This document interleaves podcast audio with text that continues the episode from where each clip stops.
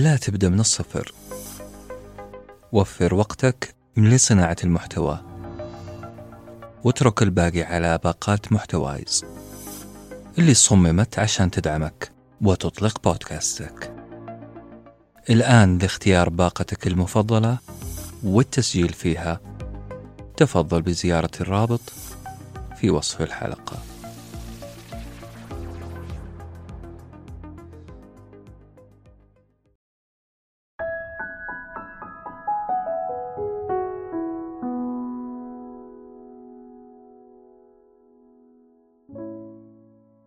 على رقعة التاريخ. نلعب بأحجار عاجية فنعيد بها حبكة الماضي وأحداثه. وجبة من التاريخ البديل أقدمها لكم أنا بندري الفراج في بودكاست على رقعة التاريخ.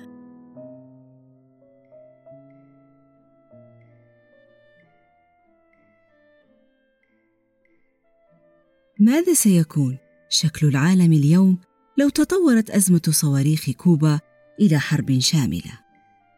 نحييكم في حلقة جديدة من سلسلة حلقات التاريخ البديل. نكشف فيها صفحات لم يكتبها التاريخ، بل كتبها خيال إنساني يتوقع ماذا سيحصل لو تغيرت أحداث التاريخ. أزمة صواريخ كوبا أو أزمة الكاريبي هي توتر عنيف بين الطرف الأمريكي وبين روسيا ووكيلتها الأكثر اخلاصا كوبا. في الستينيات من القرن الماضي وبعد انقضاء الحرب العالمية الثانية بدأت الحرب الباردة بين السوفييت والأمريكان. كادت الأزمة مع كوبا تتطور إلى حرب نووية عنيفة.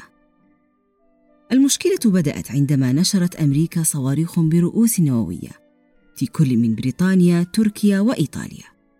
وأصبح بإمكانها إمطار المدن الروسية بمئة صاروخ نووي فكان الرد أن بني الاتحاد السوفيتي قواعد لإطلاق الصواريخ لروسيا من شأنها أن تصل لمعظم المدن الأمريكية قبل الحديث عن فترة تصاعد المواجهة بين أمريكا والسوفييت يحق لنا أن نسأل كيف سمحت أمريكا أن تصبح جارتها الجنوبية كوبا حليفة للسوفييت؟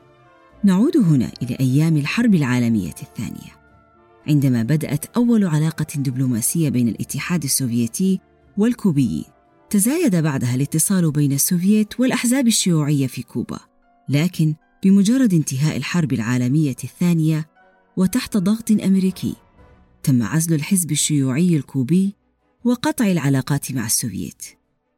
سنوات قليلة يظهر بعدها الثوار الكوبيون ليستلم الزعيم الكوبي كاسترو مقاليد الحكم ويلغي كل الأحزاب ويؤمم كافة المنشآت الخاصة. العجيب أن السوفييت في بادئ الأمر لم يولوا هذا الموضوع اهتماما كافيا، حيث كان أغلب الظن أن كاسترو مجرد عميل أمريكي سيخدم مصالحا أمريكية.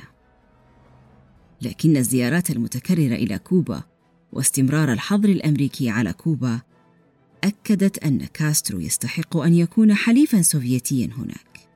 بدأ بعدها الدعم العسكري والتقني والمالي لتصبح كوبا حليفة للسوفييت في مدة قصيرة.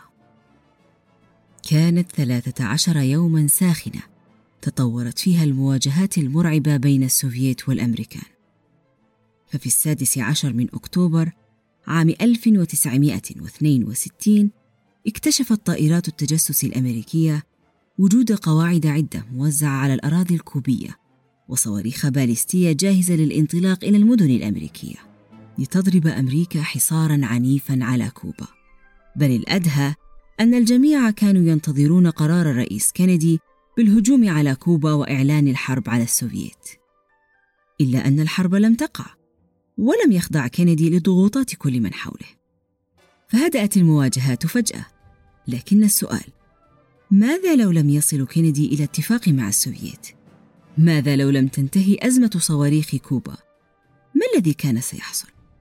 أولاً سحابة نووية آسيوية الشيء الطبيعي هو أن الولايات المتحدة ستغزو كوبا بعد خضوع كندي للجيش ولنصائح المقربين منه تدمر أمريكا منصات الصواريخ التي تعلم عنها وقد تضرب بالنووي مواقع الجيش الكوبي والسوفيتي. نعم هذا سيحصل. لكن ما لا يعلم عنه الأمريكيون هو وجود مئة سلاح نووي تكتيكي يتربص بأمريكا وينطلق من مواقع أخرى من كوبا. وبهذا ستبدأ فعلا حرب نووية. صواريخ من كوبا إلى أمريكا وصواريخ من تركيا وإيطاليا باتجاه روسيا. لتدمر مدنها الرئيسية تماما ونظرا لكمية وحجم هذا التدمير فلن تكون هذه السحابة محلية فقط على مستوى المدن السوفيتية كما حصل في كارثة مفاعل تشيرنوبل بل سحابة قارية تتكاثف وتغطي آسيا كلها وتمطرها في حالة تسمى التهاطل النووي لتفسد الزرع والمياه وطبعا الحياة. ثانيا سواحل أمريكية محروقة بالطبع لن يسكت السوفييت على ما حصل في مدنهم فسيطلقون بدورهم صواريخهم على المدن المطلة على المحيطات كميامي، نيويورك وسان دييغو. وهذا يعني أن تختفي السياحة في تلك المنطقة، ويختفي معها مصطلح شواطئ ميامي، كدلالة على الحفلات الصاخبة الشاطئية. كما ستفقد نيويورك أهم شوارع العروض السينمائية والمسرحية، Broadway Street، أو الشارع العريض.